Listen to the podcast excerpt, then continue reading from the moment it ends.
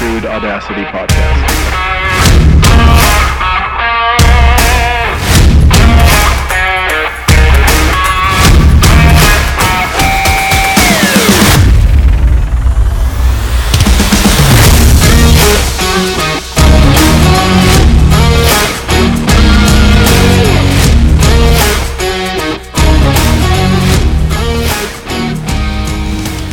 Good morning, everyone. I hope you're all having a lovely week. Thanks so much for joining. As always, you are tuned into the Surtek webinar series. I am Catherine Mills.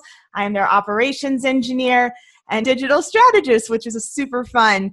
Um, today's episode, as you know, is a continuation of last week's. We are joined by Mr. Jim Crompton for How to Lie with Data Part 2 Algorithms Behaving Badly. But before we kick everything off, wherever you happen to be listening from. Go ahead and leave us a rate and review. And if you happen to be watching on YouTube, go ahead and click that little subscribe button for me right there.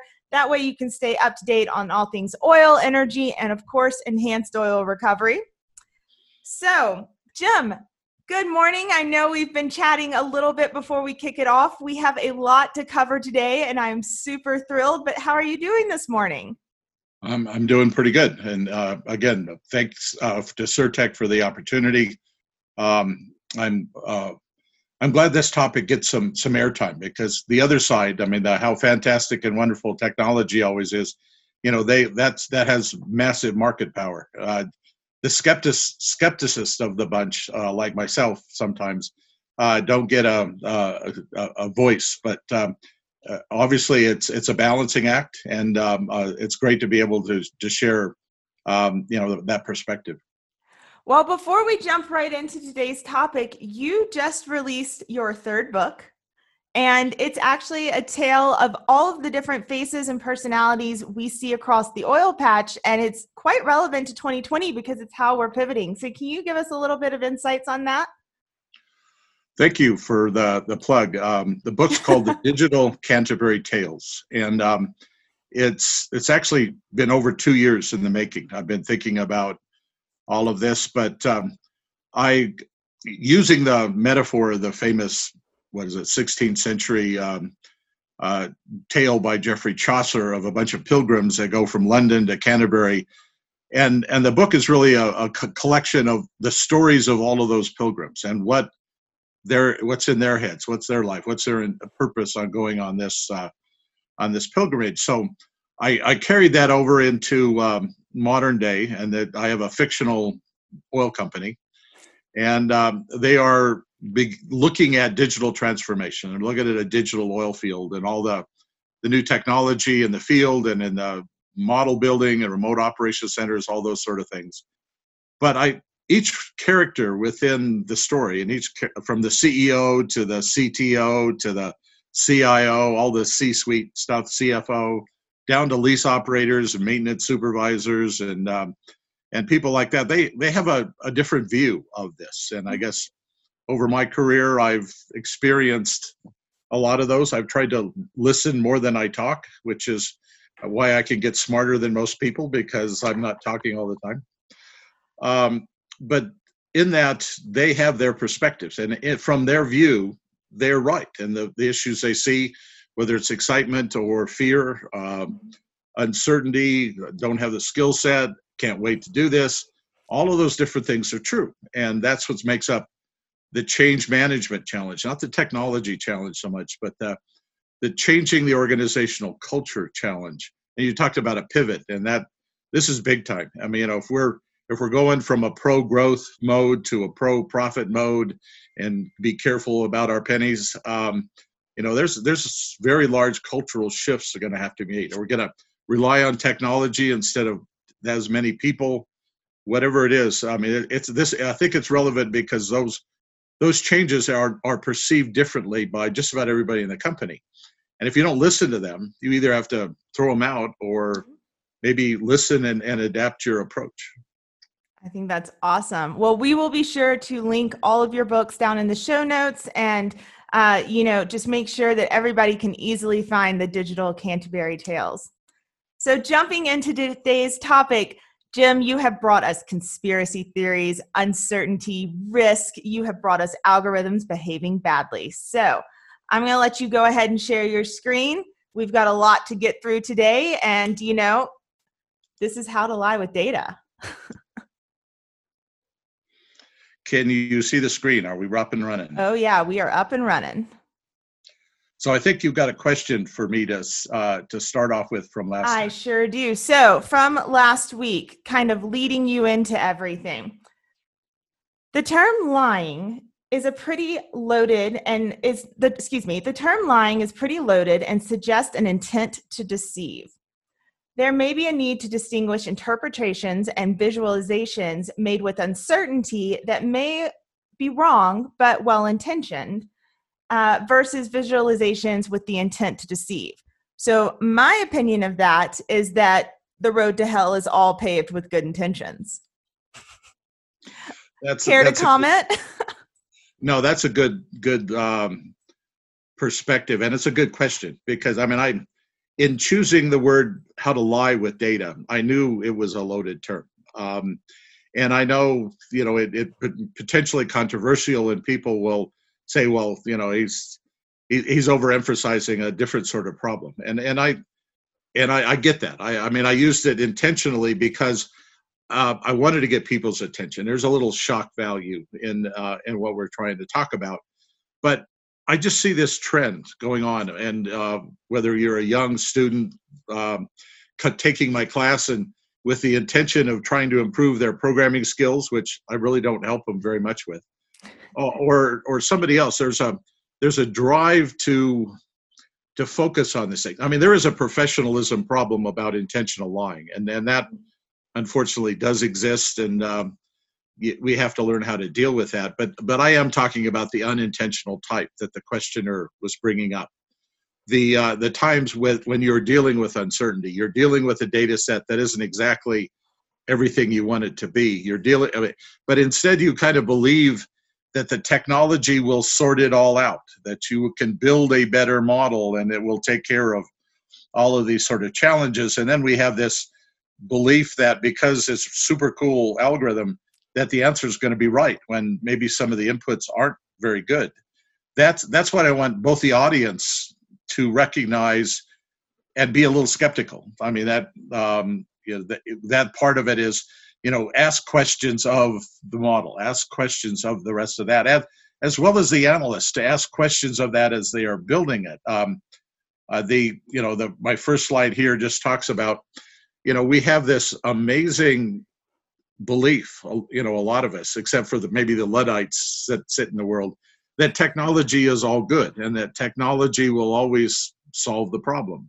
And that, um, you know, even, you know, I've, I've got two young uh, grandsons and, and they are learning just so much, but they have, they've always got a screen in front of them and they always are, you know, the kind of dealing with this stuff. Um, you know, many years ago, I, I heard that I was talking to a teacher and they said, we can't use the word clockwise anymore in the classroom uh, un- unless it's a meteorological you know talking about weather systems or something because nobody has a watch. And um, you know now we've gone from looking at our phones to tell what time it is to just asking the smart uh, you know terminal uh, you know that's sitting on the cabinet said you know uh, so the rest of this. And this is and we are growing up and the industry is growing up in the digital oil field the last 20 years based on this implicit relationship with technology. Now, you know me, I'm a science fiction nut, and you know from the Star Trek, you know, resistance is futile, um, and it is. I mean, technology will be part of what we're trying to do. I'm just saying, wait a minute, be careful, don't always rush into this, um, and sometimes that technology or your use of the technology, your role with the technology, you need to be careful about putting about some of these certain issues about um, about data, about bias from a statistical perspective, not a, a personal moral sort of perspective, and and uncertainty. These these these are tough issues, and the correlation is not causation is an important one. So let's get to our conspiracy theory that you've been waiting for for a week. Oh yes, I'm so excited for this one. So um, and and this is obviously a very timely topic about uh, COVID cases and what causes COVID cases. Uh, and and actually, this is based on something that really uh, is going on. Uh, particularly, the story I read and followed this was was in the United Kingdom, where there was a, a theory about Wi-Fi. I mean, uh, uh, that uh, generation, you know, five was coming in, 5G was coming in here, and that, and all of these new cell phone towers were coming up in the neighborhood. And it was actually the radio transmission from these new cell towers that somehow was causing uh, the, the explosion and growth of, of the, the COVID virus infections. So, so this hold on, the cell towers were causing COVID nineteen. Well, the radio transmissions from them were ca- affecting your brain, and somehow that was happening. Yeah, and Oh. there was there was actually protests, neighborhood protests. There was actually some vandalism of cell towers. I mean, this this was getting a little crazy. Uh, this was the early part of this year, uh, and it just got me into thinking that this this was a really good correlation is not causation problem. It's a really good, almost in a sense, if you're statistically working on this, how to overfit a model. How to, you know, we say we got 10 different variables on a problem. We want to use all that data to build our model. Well, that you, can overfit a model, and, and the more data sometimes make the makes the worst fit. And and because some of these things are of the what we think are independent variables are actually related to each other, and and they are not independent per se. So you go through principal component analysis and all kinds of other you know fancy things to just get the right parameters but if you don't you can begin to get some pretty interesting sort of correlations so here map of the united states density of covid cases this is kind of on a per capita basis so you've got the whole normalization sort of thing going on here with regard to that. You can see the you know the large percentage uh, in um, new york uh, new jersey sort of area where was the first really bad you know kind of hit. Uh, you've got California with its persistent problems, and you've got the South with uh, with all kinds of different things. Now, you do also have the um, where the Native American population, the the reservations are in in Yep. New Mexico and Arizona. Uh, that's kind of a little bit of a different, uh, an outlier, if you will. But how, if I'm going in here and I'm trying to find a correlation, what is it that has caused all of this sort of stuff? the media. my the, the, the media attention to things that are happening is is an amplifier uh, without without without a, a doubt. But it's they, let's let's just take another parameter. Let's let's take the Verizon 5G coverage map. Let you know I'm now bringing that problem that was happening in the UK into um, into the US. Well, and you could see a, a good, a really strong correlation around New York, New Jersey, Boston sort of area you can see it uh, you know the uh, very large uh, um, you know growth of this uh, this service in California and then you can actually see it in the south from Florida all the way through the Gulf Coast into Texas and you can you know you could do a spatial correlation analysis and you could actually find a, a correlation between Verizon 5G coverage and COVID density cases now you're going to believe that is that co- is that's a correlation is it a causation I'm gonna And get a tinfoil hat and start wearing it. That's uh, exactly right. That's what you got to do. Um, and then you know put put it around your windows and everything like that, and and try to try to go away from it. But both of these things, you know, the density of, of COVID pop, of infections is related to population density. hmm And here's the population density, and you can see this is really the variable that unites those other two things.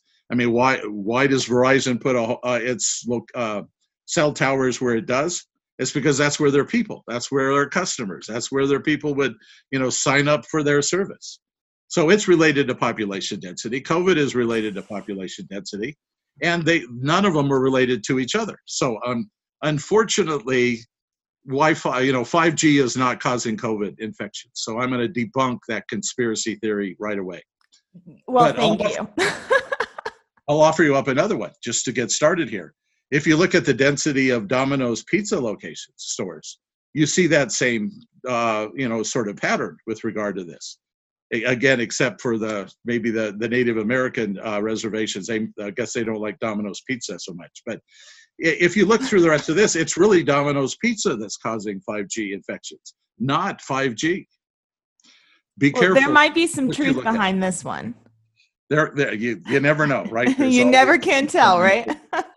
until the Before scientists, Domino's sues me. there's all the studies that you have to do to figure out what it is. But be careful about that. I mean, there's a lot. There's several really cool websites that talk about all of these correlation ones, and they're they're funny. You could get good jokes and get a good laugh around it. But when you get down to something that you're talking about, you know, are you on a more mundane or kind of technical level doing the same thing and and overfitting your model and and and over biasing the results based on things that are, really aren't independent variables as you kind of build this. And then coming up with the you know what my r squared is 0.98 i mean i got a really good model.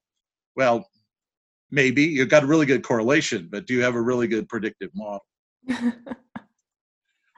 So we're going let's let's jump into um, um, you know put the core uh, the, the conspiracy theories behind it, this is another one you know I, and I, i'm a big fan a big, big interest in data visualization Well, Um, data visualization, I was going to ask you, we tend to speak in line graphs and, you know, uh, numerical modeling, simulation, things like that. And to your point earlier, more data isn't necessarily the the solution. It's typically big data has bad data. So breaking out visually can still be just as deceptive if you aren't breaking down the uncertainty. without a doubt. Um, there, there's no question that that is the challenge because um, with the the kind of data sets we have, you know, now, and they're they're very large data sets. And whether you call them big data, that's kind of a buzzword that means whatever you want it to mean. But uh, we are dealing with lots of data, and we are dealing with lots of different kinds of data. So the challenge of how do I visualize it? I mean, we've you know, I think there there is actually is a story in my uh, in my book about a young petroleum engineer by the name of Lauren, who uh, says, you know, it's it's oh damn, I just broke Excel, right? And it's someone who's going back to the our our our tool of choice, which is Excel, and the tabular forms of data that we're used to doing, and all of a sudden we just get too much of it, and we have to. We, we have to go beyond, as you said, the, the bar charts, the pie charts, the line charts, uh, the tabular uh, representations of data because there's just so much of it that the patterns that we're trying to bring out and the stories we're trying to tell we can't do it that way. Um, the good news is there are tools. There's all kinds of really cool things nowadays to try different visualizations to see if they don't tell that story that we're trying to sell because we only have 10 minutes in front of the executives or we only have this three slide deck on the elevator speech that um, you know the management consultants have you know boiled into our brains as the only way of telling a story. Less Uh, is but- more. but frequently we only have a little bit of time to tell a complex story. So visualization is our tool to do that. There and there's some really really good ones. Um, this this one i thought would i, I did got especially for you because um, Because of Mississippi being the first one on there. you got it uh, Yeah. you see you're already drawn to this story here so what this is is how long can you live on a million dollars retirement in every state so if i'm 65 years old and i got a million dollars from working for my whole career with uh, oil company and i want to figure out where to go well i could choose hawaii. And if i, I, I look- go down there I'd be cool. Living on the beach and um, you know sipping all the, on all those fancy cocktails and uh, the coconuts and everything all the rest of that. The trouble is in only about 13 years and one month all my money goes away. But i can instead i could go to mississippi and i can live for 25 and a half years on that money before it all dries up And you know that we sip those same cocktails on the front porch while a tornado is coming in and everyone is fine. hurricane parties um, I, I you know I, that definitely with regard to that so But we'll this even is let the- you shoot something.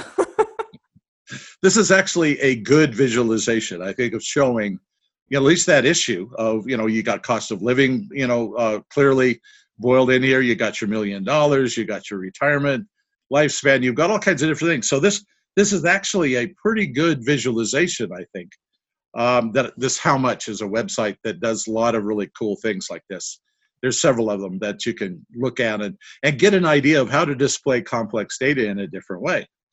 You know, Colorado here is is a little expensive, and I think particularly if you lived along the Front Range, it's it's even more than if you lived in Western Colorado. But it, it's kind of a, a relatively in the middle. Wyoming is is clearly better, but then you got to put quality of life. I mean, uh, and again, and that's personal. That's not a a, a, a, qualitative quantitative metric that says that you know Mississippi is better than Hawaii or or any other sort of state. You pick where you like to live. Mississippi but, uh, is better than Hawaii, just so you know. There you go. Yeah. Well, Catherine, Catherine has her vote in there for sure. but here, here, this is just a way of displaying different kinds of data, complex story, many different sort of variables. But this is an easy way to kind of uh, visualize it, and, and you just kind of look out and and you can at least get one element of that decision about when where should I retire. Mm-hmm. People also like to use pictures, and and and these these sort of pictures are, I mean, they're a double-edged sword too. I mean, uh, you they can. This picture is absolutely true that uh, the three wealthiest um, uh, uh, people in you know, they are men, they're white males in the United States. They now have more wealth than more than the bottom half of the country combined. So draw a picture like this and it's you know it's it gets you an image and, and, images are important. The human brain is drawn to images. You you'll remember this a lot longer than if i you know put a you know some bar chart or, or something like that to talk about wealth inequality. But it also can be with with images you can draw emotions. And and that was obviously this first question. When i talked about lying that's an emotive word and uh, and you can create this. Most of these images have emotive you know kind of uh, background sort of relationships with them. And so do you aspire to be one of those three by looking at this picture? Or do you uh, feel that you're in the bottom half and you uh, through the wealth inequality that somehow these mm-hmm. three people are evil? Um, you you can look at this picture and form totally different opinions from your emotion yet the data is right. It's not fake news. But it is different people will come away with the, the, those different things. So we have to be prepared we have to be careful on the visualization. Does it tell the story accurately? Mm-hmm. does it really use the data that's relevant? And does does the audience carry away the message both statistically and our brains don't respond to data all that much, but they really relate to patterns and they really can form strong associations with this. So, on one hand, you'll remember this for a long time. On the other hand, you will carry away also some emotion that may be what you want them to do, or, and of course, politicians and, uh, and, and media types and the rest of that are great at these images sorts of things. But is it the right thing that you want to do? And that's a really good point you're making. Data comes with emotion and the images just spike it. So what are you really presenting here? Right. And and good presenters carry, I mean, know how to get to your emotions. They know how to go beyond just the data and and to carry it away that emotional impact that uh, that they want them to have. Now, if you go back and, and let's just take it back to the oil and gas industry, when I was just starting out as an interpreter, I think I told this story last time. I didn't have a whole lot of data, but I had a mentor who told me, taught me how to contour maps with very little data points, but make them look like, you know, a very attractive prospect. Mm-hmm. You know? Mm-hmm. So what I was, the emotion I wanted them to carry away with is, let's invest in Jim's prospect and drill a well. Yeah, excitement. Uh, that's the emotion. That uh, enthusiasm excitement, uh, optimism, confidence, all the rest of those sorts of things. now, now with the the tools we have, and again, this this is a place we're not we're not lacking tools. Uh, we have applications like Spotfire from TIBCO, uh, Power BI from Microsoft, um, Qlik and Tableau, and and numbers of others of, of different things that have come on, and they allow us to build these dashboards that be to show an whole an, an awful lot of data. Um, actually, one of my homework assignments in my class is you know draw a management dashboard with all the relevant sort of information on it, and uh, and actually the students did a really good job. Then I asked them to connect that dashboard with all the underlying systems, and that's just that's too complicated. It, it's very very difficult. Uh, and, you know to do that because this data comes from so many places. Yet visually, this mashup, this this visual integration of all of these different data types helps simplify a bit the very very complex problems. But still these things can become overwhelming. And the complexity of this i mean you look at all this and said well what's the story? You know is, is this a good news or is bad news? Uh, this probably is just an example of too many data types and and too many different ways of, of displaying all of this data. So you know you can again do i want to use everything i have in order to try to to get my story across or do i you know limit it and i just bring out a few things or i have the ability to drill down from one chart into a more detailed information or whatever it is so of course right now dashboards are the thing everybody's looking at their screens all day long and they are not looking so much at the tabular spotfire data or the line charts from the the SCADA information or whatever. They're looking at these kinds of things. Mm-hmm. These are actually very easy to build, uh, and they're yes. not only you have these commercial tools, you've got you know libraries in in Python and R and stuff like that, and you can build your own uh, pretty easily. Uh, but the, the the the story is is isn't the challenge in how to build the screens. It where does the data come from? Is it trusted data? Can I deal with uh, you know the the the overall things. I uh, I had a I have a professor from University of Tulsa who's doing one of my guest lectures, and, and he's doing artificial lift optimization.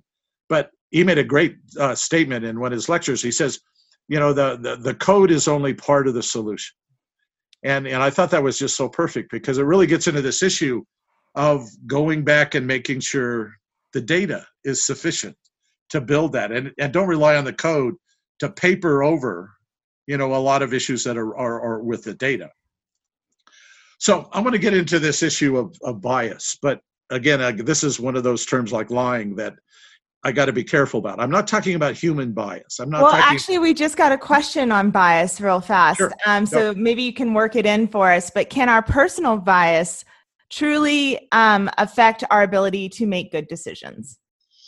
Um, I'm not a psychologist, but my short answer to that is hell yes. Um, and I, just as I, I told a story about me, that my personal bias was I wanted to get a well drilled. I wanted to find oil.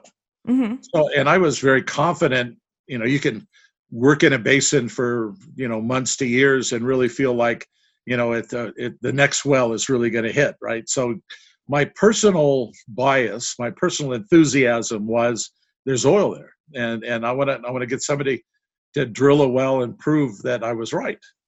That's actually a, um, a psychological uh, aspect called confirmation bias. So I'll, we'll get into in just a second. Yep.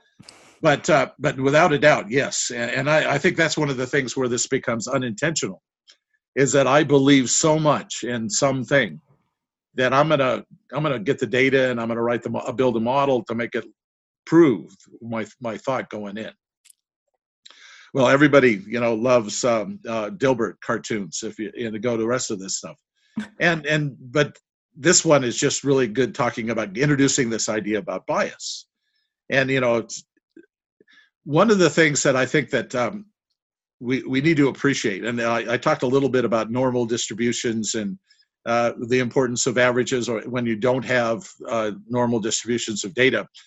Um, if we kind of look at what you know the concept of, of data is and we look at it from a scientific principle perspective.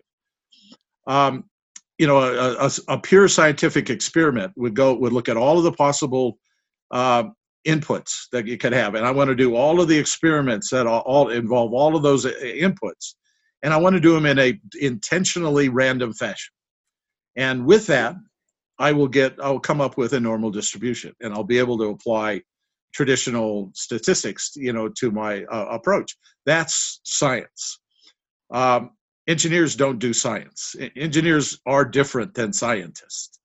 It, like I said, we I think we talked about the story last week. If you went in and said to your production manager, "I want to drill a real scientific distribution of wells in our lease property just to get the data so I can do a distribution," you get fired, right? Engineers want to solve a problem. I want to drill a well in the good place and find oil. And they're gonna they're not gonna look at all possible distributions. They're not gonna look at all possible experiments. They're gonna find what they think is a good one and they're gonna drill a whole bunch of wells just like that. mm-hmm. and then maybe somebody comes in with uh, a, a, let's drill the laterals a, a, mile and a half instead of a mile or let's use a whole lot more pressure and proppant in order to do these stages and then everybody that comes up with a little bit better results so we drill 100 wells that way so we we almost intentionally go at this problem from a, a non-scientific approach. Because as engineers we want good results most of the time or else we get fired right? Uh, it or and we want to uh, produce to our management an investment return immediately not wait for two years and 100 wells you drilled across your property. So we, we don't approach this statistical problem um, in a in a broad scientific principle manner. We do it in a in almost an unintentionally biased manner in the kind of data that we record. And in that, we got a we got an idea, uh, we've got an opinion of what works. Maybe we've got that opinion from um, other wells in another basin or something like that that was successful. Maybe that's what our favorite oil field uh, service company has their experience tells them to do it such and such a way. So we go with that, and we do, and we put a lot of money into a, a limited variety of experiments, mm-hmm. which is you know uh, commercially understandable. that's why that's what an engineer is paid for is to solve a problem, and we're good at that. And then is but you what you end up with then is an insufficient data set to do some of the statistical analysis that we're trying to do. So when I use the term bias, and I have to thank Dr. Bill Eustace for this. He he introduced me to a couple of books on how to lie with statistics. There there's some oh, really good short ones that um, uh, you know that are that, that are really helpful. And then on the other side, you've got books that say how to tell a good story with data. So you know there's there are techniques like this that are are, are good. But I, that's what I learned this word statisticate, uh, or st- I can't even pronounce it uh, statistically uh, but with the data. And it it is this the idea that your data is inherent nobody has a perfect data set. We talked about no such thing as a perfect model where there's no such thing as a perfect data set either. Uh, but what's good enough to get some input from? In being skeptical about that data set you need to worry about bias. And this is statistical bias. Sampling theory statistical errors sources of bias that you know do i have a whole bunch several parameters are really related to each other and i'm over uh, i'm overweighting a certain you know kind of uh, parameters that go through this. And then when i get to just showing that data i mean there's so many poor ways and, and my students are, are a good example of this as they will do great work. They will understand the, the engineering problem and they'll produce some of the crummiest graphs you have ever seen in your life. You know they're they the, the graphs are mislabeled the font size is too big the color scheme is crazy and they just they confuse you with their good work instead of enlightening you with what you you try to mean through all of that. So great to hear that coming out of colorado school of mines. And if if a mines grad has has trouble I, i've seen it in industry too. I've seen 20 year professionals just produce absolutely horrible graphics and course, and that's one of the things that management's pretty good at under at knowing bad graphics really quickly. So that could turn somebody off from a really good proposal almost the first slide. So um, you know, PowerPoint we live and die on, and uh, PowerPoint is uh, is one of the worst ways. Uh, there are some very very experienced people in data visualization that can't stand PowerPoint, not because it isn't same as analysts with Excel. They are useful tools, but they can be misused so easily.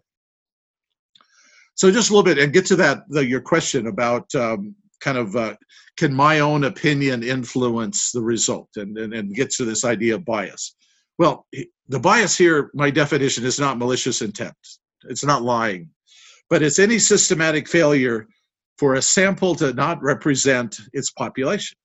Just like Dilbert's, uh, the man, uh, Dogbert, I guess, or Catbert is what, you know, uh, essentially taking one reading, and is that what you want?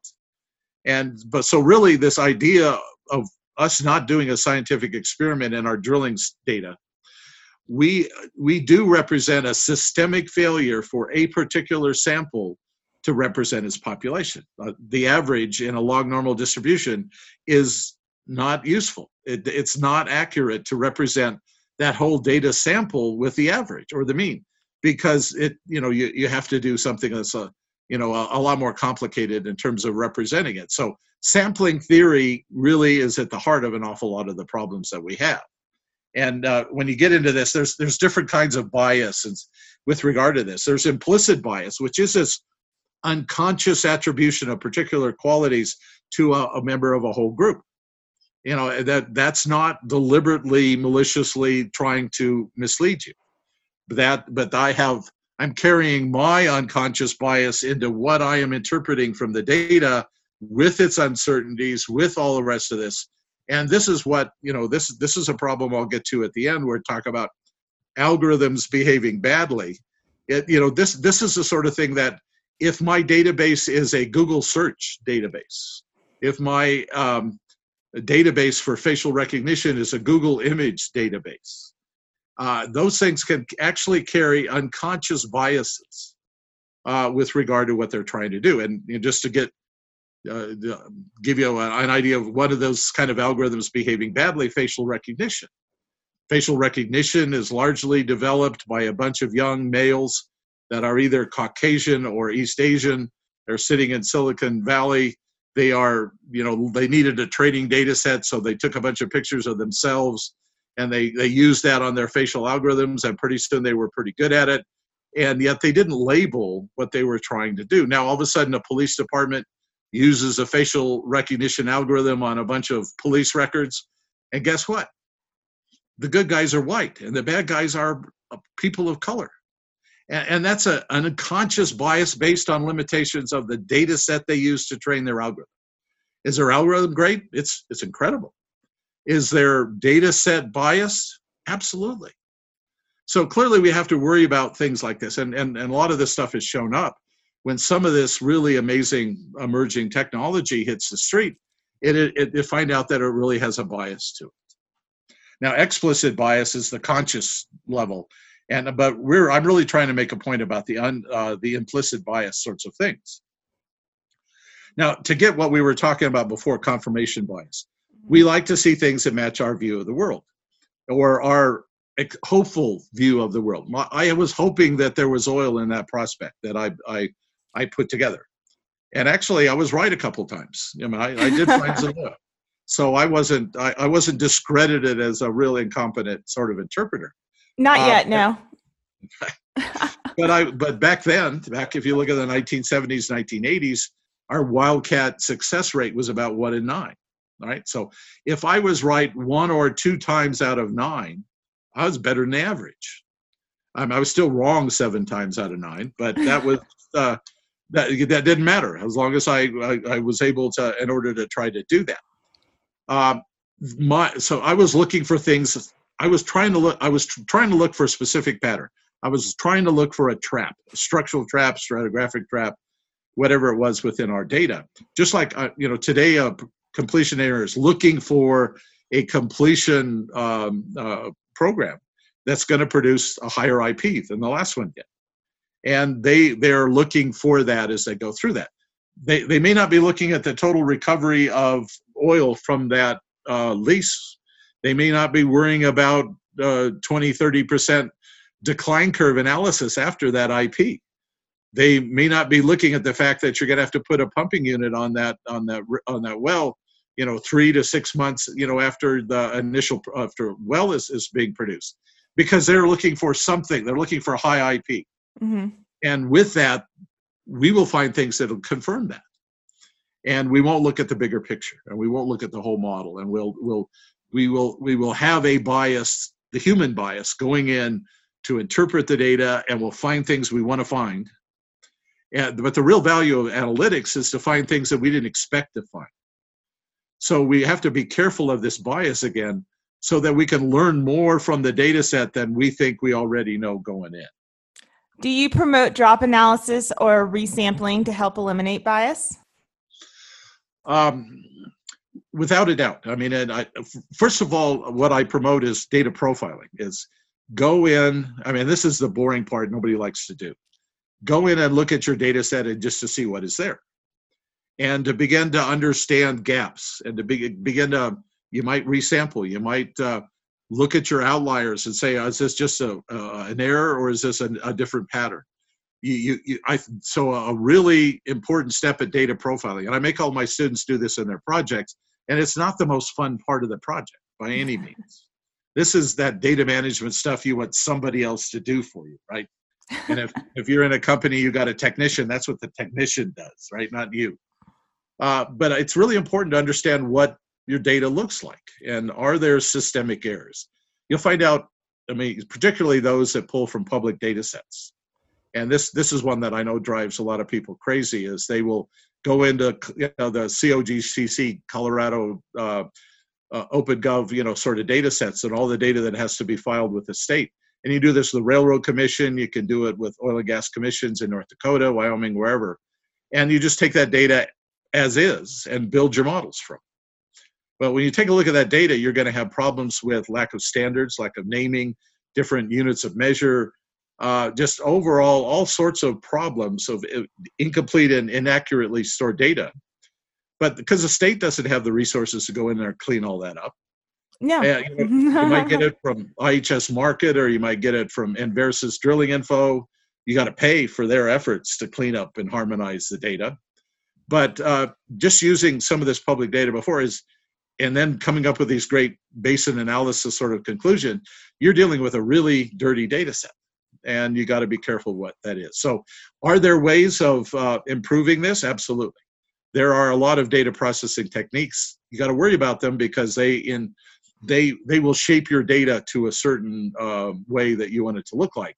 But first of all, step one is understand your data and understand your own implicit biases, and that's hard. Frequently, that takes someone else looking at you your result. The, the look back analysis we talked about a little bit before is absolutely critical. Getting another set of eyes on your work helps to point out those biases in a constructive way. Not you knucklehead, you don't know what you're doing, but hey, look at this. You you kind of missed this this idea or or overemphasize. Why did you filter this stuff out? You know, I, I like data analytics teams. I, I, I don't always like data science solo superstars uh, because I think that's the idea. The other set of eyes helps balance out the bias that we all have. I'm biased. I, I will go into it with making the same mistakes uh, after 40 plus years of, of, working on these things. So I need someone to give me feedback in, in some sort of way as you build this. Well, another part of this, I just kind of talked about outliers. Um, there's dozens of these um, paradoxes and theorems and and different things that different statisticians over the years have kind of tripped across and then they name it after themselves so they can be famous. But um, uh-huh. uh, this is a, a good one. Essentially, you know, is this one data set or several in, in terms of patterns? It, it's one data set. Now, if I, the one of the problems, and I think the opportunities, if you could do a good job of data profiling, you'll get an idea if you're dealing with one pattern or several. So almost before the correlation part of your data processing algorithm, you need a classification part of your algorithm. You know, if I got dogs and cats in my data set, before I begin to build an algorithm, I need to separate the dogs from the cats. Mm-hmm. And of course, when labeling, um, you can do that. And then the classification system uh, helps you, and then you begin to deal with this sort of the systems Simpson's paradox of of looking at this stuff. So you know, I can put a core. If I put this all together, I have a correlation that is uh, declining from uh, essentially left to right. But if I look at each of these data sets from uh, their own uh, pattern, mm-hmm. you know, mm-hmm. the, the correlation is is the opposite. So uh, understanding classification before correlation is to me uh, an important step, and you can recognize that with good data profiling. Well, the the whole point about this is that um, as an analyst, we go in and we we study all this data we do the, the work you're going to come up with a well uh, proposal or a completion program or a you know uh, even buying leases or you know whatever sort of uh, recommendation you're trying to make to management you're in a situation of information asymmetry. And that, that's the that brings the issue of having good storytelling as being critical because you know the analyst who has spent the last six months poring over all this data is in a position of more knowledge than the um, audience that they're presenting to. Now, sometimes they're a rookie analyst and they don't have that domain experience. That so the the, the information asymmetry is the other way. You can present your great new plan to uh, some operations supervisor who drilled a well just like that 15 years ago and is going to say, "Sorry, son, you know, you, know, we tried that once and it didn't work." Uh, so the, this asymmetry could go both ways. Usually, it's you know the the young analyst has a lot more data, has done a lot more of the statistical work. The the manager may not even understand half the words that the guy's telling him when he's doing a surrogate vector, uh, you know, machine network, or he's using a random forest, or he's using a neural network you know the old manager may go oh my god i'm getting a headache right? So you, you need to be careful with the vocabulary you use because uh, that doesn't necessarily you know make it s- smarter to the to the to the manager. Where at the other hand you have to recognize the power of experience. So and i think it, again the answer is a blend. Um, i'm not i don't want to throw all the old guys out of the room just because they can't code very well. Uh, i think they bring a perspective that's important I don't want to ignore all the new technology that we're trying to do because that brings the opportunity to get more insight uh, with all of this data that we have, particularly in places where we don't understand the physics as well as we need to. So it's that combination. It, it's the storytelling both ways. But this information is the, the goal of data visualization, the goal of storytelling, the goal of all of this stuff is to balance this out. Mm-hmm. It's to provide information from one side to the other and then back again. If you got that, you are in good shape. If you leave the room and you still have an imbalance in, in some of this knowledge, too big a gap in the knowledge, then you probably are going to make bad decisions. Either you won't drill a good program or you will drill a bad program. And um, and with that, you know, leads to um, maybe some of the issues that we've we have today is that um, you know we now have you know, we, it's not a lack of oil that's the problem it's lack of market well, there's also from the comments survivorship bias. So we tend to talk about all the successes, and maybe the solution out of this pivot is examining the failures. Um, one of my big frustrations is towards the end of my career with uh, uh, with a large oil company uh, I worked with a young uh, analyst, and we, we wrote a really good paper called uh, it was lessons learned from the past 10 years of the digital oil field. And we got it, uh, we proposed it to an SPE conference. They thought it was great. They were going to make us keynote speakers. It, it, but it was telling some of the bad stuff that happened, right? Some of the less than successful stories. Mm-hmm. And, um, you know, which is what, I mean, people go to conferences and they're dying for that. I mean, I want to hear an operator. I want to hear operator tell about what didn't work. I mean, that's the most popular speaker that that uh, the conferences try to have. Yeah, the paper got spiked by my own management uh, because they really? didn't want to share that. Uh, and I was at a pretty high level, you know, within the company, so that I could, um, you know, I had some influence. I had some friends at court, but um, you know, there was one guy who said, "I just, I just," and he was a senior manager. He was a boss over the program. He said, "I don't want to, sh- I don't want to show the dirty laundry." Is essentially what they said. So uh, though, and there's whether it's a lawyer for intellectual property, whether it's a manager who wants to only look good, uh, there's an awful lot of that filtering going on in the publications that we have in our industry because we don't like to show the dirty laundry. But it's, it's a dirty laundry by which we learn to get better. And unfortunately, we just have a, a, a bias within human beings that only want to look good, right?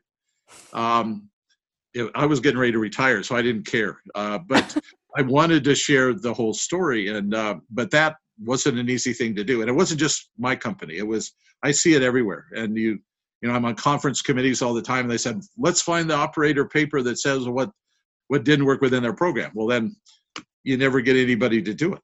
Uh, well, I will say, Jim, we're in another changing of the guard. We're in a crew change because of this pivot. So if we could get more of the old guard speaking up about the failures and the lessons learned, I think we'd have a better chance of not chasing our own tail outside of this pivot. So I'm volunteer number one. I'm not perfect, right? And, um, and I, I will share some of the dumb things that I've done over my career. I would love to get a group of y'all together for a panel. that would be good. That would be good.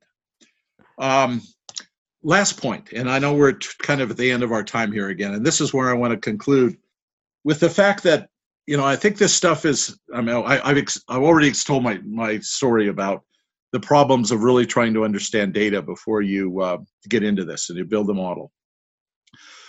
We are now to the point where there's this tremendous reliance on algorithms. You know, again, are al- algorithms taking over the world? And the answer is yes. Yeah. I mean, the resistance is futile. Um, you don't even know if you're talking to a human being when you call a, a, a help desk, you know, sort of thing for a, a consumer product anymore.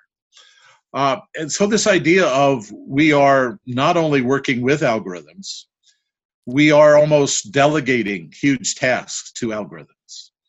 Um, there are algorithms that will screen applicants for someone trying to get a job. There are algorithms that will screen parolees whether or not they get parole from prison. There are algorithms that will look at your uh, loan request to see whether or not the bank's going to lend you money. And we we have all of these sort of things that are I mean, there are algorithms that will will look at uh, uh, uh, the police will look at in terms of cases of who they're going to go try to uh, investigate to see if they did a crime or not. And these aren't all these. So these algorithms are our coworkers or sometimes our bosses. We don't like to admit that, but you know, they we just take that data and and take it as gospel and move on. But you know, there is a, a dark side to this over reliance, I think, on algorithms. Now, I know we got a whole lot of data and we want to save money, and algorithms work seven by 24 and never take a vacation, they never get sick. So the, there's a whole thing about automation and, and autonomy within uh, you know industries. There's two and a half million robots building cars and and different things around the world. So we you know they are there and they help make our economy run. But you know there was just an article in Information Week this uh, this month uh, that was talking about the security, liability, and social risk of artificial intelligence. We're we're starting to get to the point where we're saying we're seeing enough problems. Mm-hmm. Um, the the Uber autonomous car that runs over the jaywalker in Phoenix, and uh, we're we're starting to see the that some of this stuff isn't perfect, just like humans aren't perfect. The algorithms aren't perfect, and the AI isn't perfect and you know there are you know security risks there's liability risks there are social risks as you try to go through these things so just and just a couple of examples here um, and I and I have not done anywhere near an exhaustive search. These are only a few uh, little things to think about. That there, there's this real risk of turning over decisions to machines that are also biased. Now, there's a challenge in turning decisions over to humans who are biased. I'm, uh, don't get me wrong. That we're not uh, we we're, we're not we have that problem in, in spades as well. But here is just an example um, uh, from this book by two MIT researchers um, that was looking at searches for names more common to Afro Americans were more likely to show up ads for bail bondsmen, for arrests, for the rest of that, then searches for names mostly associated with whites. So a racial bias in a search algorithm, and it's in Google. It's not some deliberate thing. It's based on all of the data that we have. And you know this this racial bias uh, is amplified because it's in our society. And the whole if, on the other hand, you search for words like scientist or grandmother, and you'll get more often than not an overwhelming number of images of white people. And, and so you look at that stuff and you go, oh my God, what what's happening?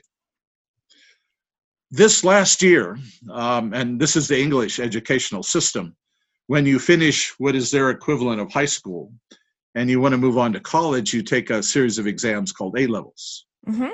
And um, the number of A levels that you get kind of depends on what schools accept you, et cetera. It's been a long standing tradition for generations. But this year, because of COVID, the students couldn't go to class and take these exams.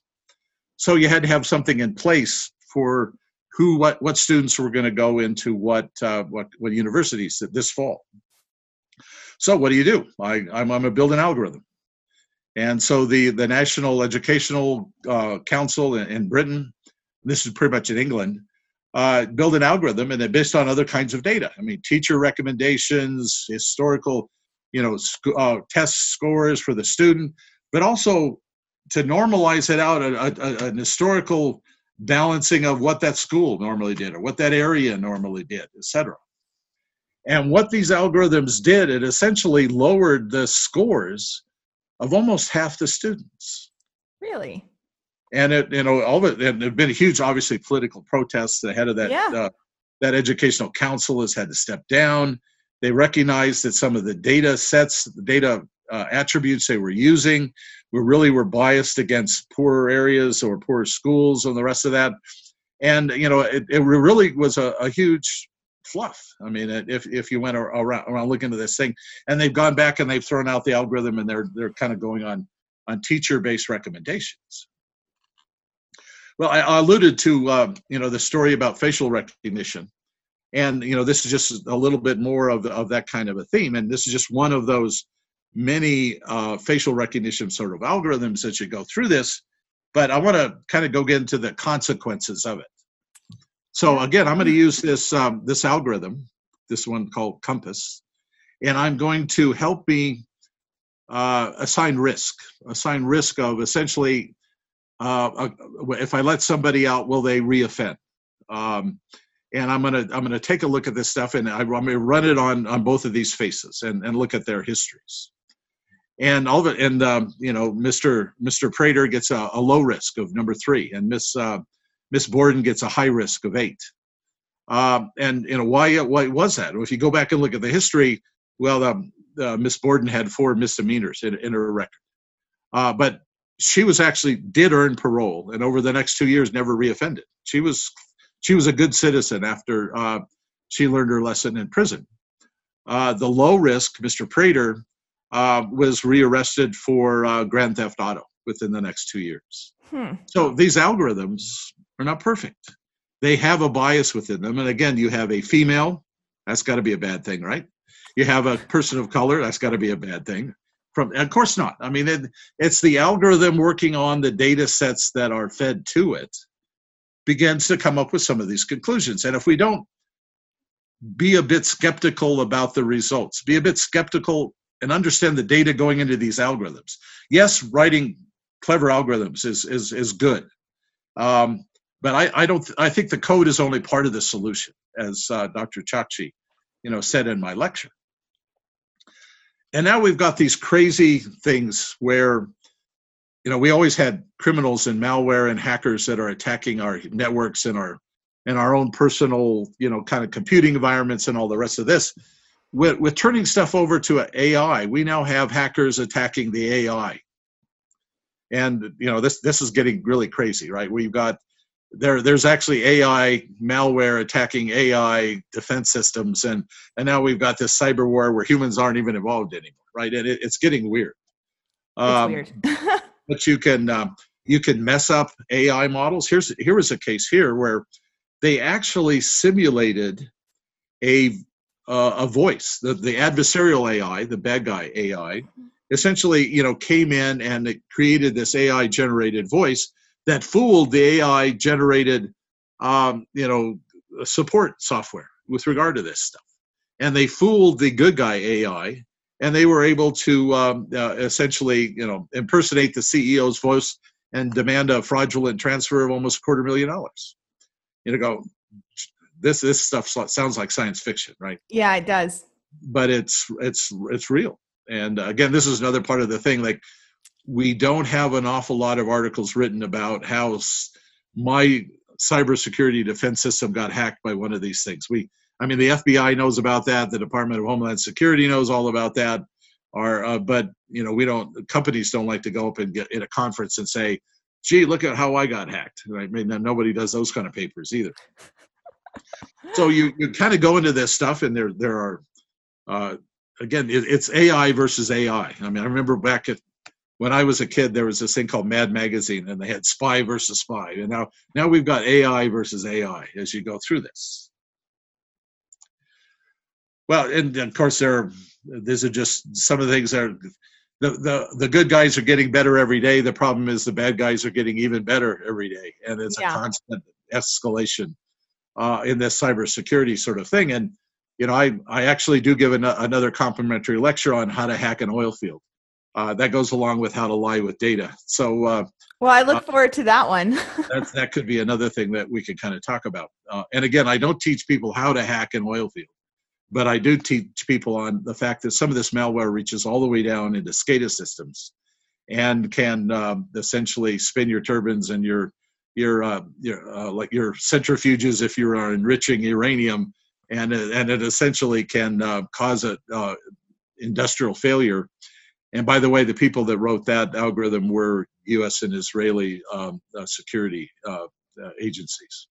So you know who's a, who's a good guy and who's a bad guy, and kind of is it all depends. I want to um, finish on one note here that talks just about how powerful these algorithms are becoming. And uh, this is the kind of the scariest part for me with regard to these things. Um, here is a poem. So it's a poem actually about Elon Musk, who we, we all know and love, um, and is getting richer by the day with his new uh, schemes um, and it was it, it, it's a poem in the in the kind of the genre of Dr. Seuss, so your your kids' books, right? If you remember when you're a kid, The Cat in the Hat. Everybody had a Dr. Seuss book when I was young. Um, so you, you can read the, the, the read the kind of poem. Um, you know, the SEC said, Musk, your tweets are a blight. They really sh- they they really could cost, cost you your job if you don't stop all tweeting uh, at all this tweeting at night. Then Musk cried, Why? The tweets I wrote are not mean. I don't use all caps, and when I'm sure that my tweets are all clean, but your tweets can move markets, and that's why we're sore. You may be a genius and a billionaire, but that doesn't give you the right to be a bore. So, nice little poem. Who wrote that? It's an algorithm called GPT-3. That's creepy. It is a uh, it is a, a, a, a essentially a speech translation algorithm uh, written by this company called OpenAI. It is the most powerful language model ever built.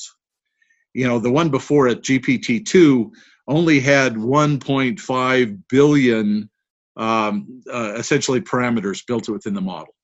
GPT-3 has 175 billion parameters written into the model.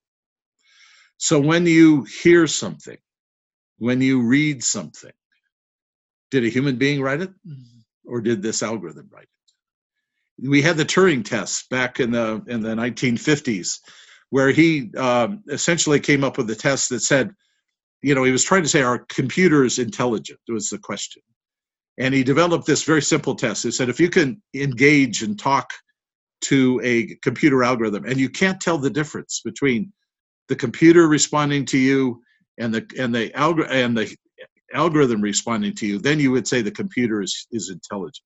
Mm-hmm. Now, yes. That's uh, uh, the the algorithms have won. The algorithms have uh, superseded the Turing test long ago. So the and rise now, of the robots is real. It's it's the rise of the robots, and and they're here, and you've got researchers, you know, every year improving what they can do and it's already scary and it, but it's already valuable so you can't say no resistance is futile it's just you better be a good partner and question the data the results the physical constraints the uh, you know the the are the are the correlations really causations there's a whole bunch of ways that we are unconsciously using this technology to lie to ourselves and that's what I want to raise the red flag on and say, folks out there, let's be careful. Well, to that point, Jim, the audience you're speaking to, we are engineers, we're scientists. We have a hard time looking at someone else's data and really going through it ourselves. And in a lot of situations, you're investing in the person, not the data. So, to avoid this optical illusion of what, might be bias corrupting our data or uh, misrepresentation of data. Uh, what are your suggestions um, and honestly tips and tricks for pushing back to the narrative of the data as opposed to just the flat blank images? So um, that's a that's a great kind of summarization sort of question. is What you know, what what do you do, given the fact that I've tried to scare the pants off you on all this stuff? How do I um, you know make you feel better? One, I think first of all, engineers and scientists should question each other's data, and I don't think it's a that's a negative. I think that's a positive. And I think when when someone comes in here, I'd like to understand more about your model, and even if it's the manager sitting in a decision support room uh, or support meeting, excuse me, on a big project investment sort of scheme, it's okay even if they don't understand anything about the code uh, even if they think Python is a snake, right, and not a, a, a, scripting programming languages. It's okay to ask for them to ask about the data that went into it. It's okay for them to ask about physical constraints that they have learned over experience on how those were incorporated within the processing flow. So step one to me is data profiling. Understand your data. There will be weaknesses in your data. That doesn't mean you can't go forward that means that you probably have to understand that you are dealing with uncertainty and you better not come out with a overly precise overly um, confident result because it's not there.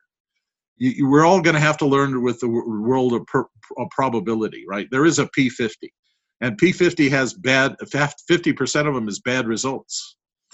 So we have to figure out how to understand and learn uh, to deal with that that uncertainty. So data profiling Two, teams of analysts with domain experts and data management steward experts working together on a lot of these projects, not one person superheroes. Um, three, you know, I think management has to feel comfortable about questioning the data. Um, your peers have to be uh, comfortable, and you have to be comfortable of questioning your data. I, I am an evangelist for all this stuff. I've been a digital oil field evangelist for over 20 years. I've just learned over time with some of this stuff to be a little skeptical as well. Now that's maybe an oxymoron to some, but uh, and and and I, I drive uh, tech salesmen up the wall because uh, you know I'm the person that that promotes their technology, but I'm the ones that ask the hardest questions of their sales pitch, and um, I think that's the way where we have to get to it. Uh, we can't just blindly delegate key decisions in our company in our society to these algorithms. So, one of our final questions was How can adversarial machine learning help produce better solutions for oil and energy? Well, I think we have a know, lot of misrepresentation of data floating around the energy sector. Oh yeah, without a doubt, and um, and and we do have this human bias of only wanting to share successes, right? And and you combine the two of those, and it's a dangerous combination. Um, so I think you know, in a sense, right now the adversarial AI is a is a human being with a lot of experience who keeps saying, you know, I don't understand how that helps me predict stuck pipe, or I don't understand how that helps me, uh, you know, optimize my artificial lift unit, you know, et cetera. Uh, right, the adversarial part of it could, need not be um, uh, unconstructive. Uh, it can be a constructive and and processes that build all of this into the decision making process are the ones that are going to produce better decisions. So there you need to build this adversarial part into your decision making you need to build it into your model building. And i know there's a lot of people out there where they're just one of me you know sort of thing. So find a buddy find a colleague that's actually not just going to agree with usually we go out and try to find people who agree with us. You know i find somebody who goes out there and is trying to help you but is disagreeing with with you or challenging you and not disagreeing, challenging you on, on your kind of an approach. So right now the adversarial role is is not taken by another AI unless you're talking about that cybersecurity battle. But it needs to be the human being with experience. So the experience is the adversary to the pure statistical. And when you battle that out and you feel comfortable that you reach the good balance, then you got a good answer. That's awesome.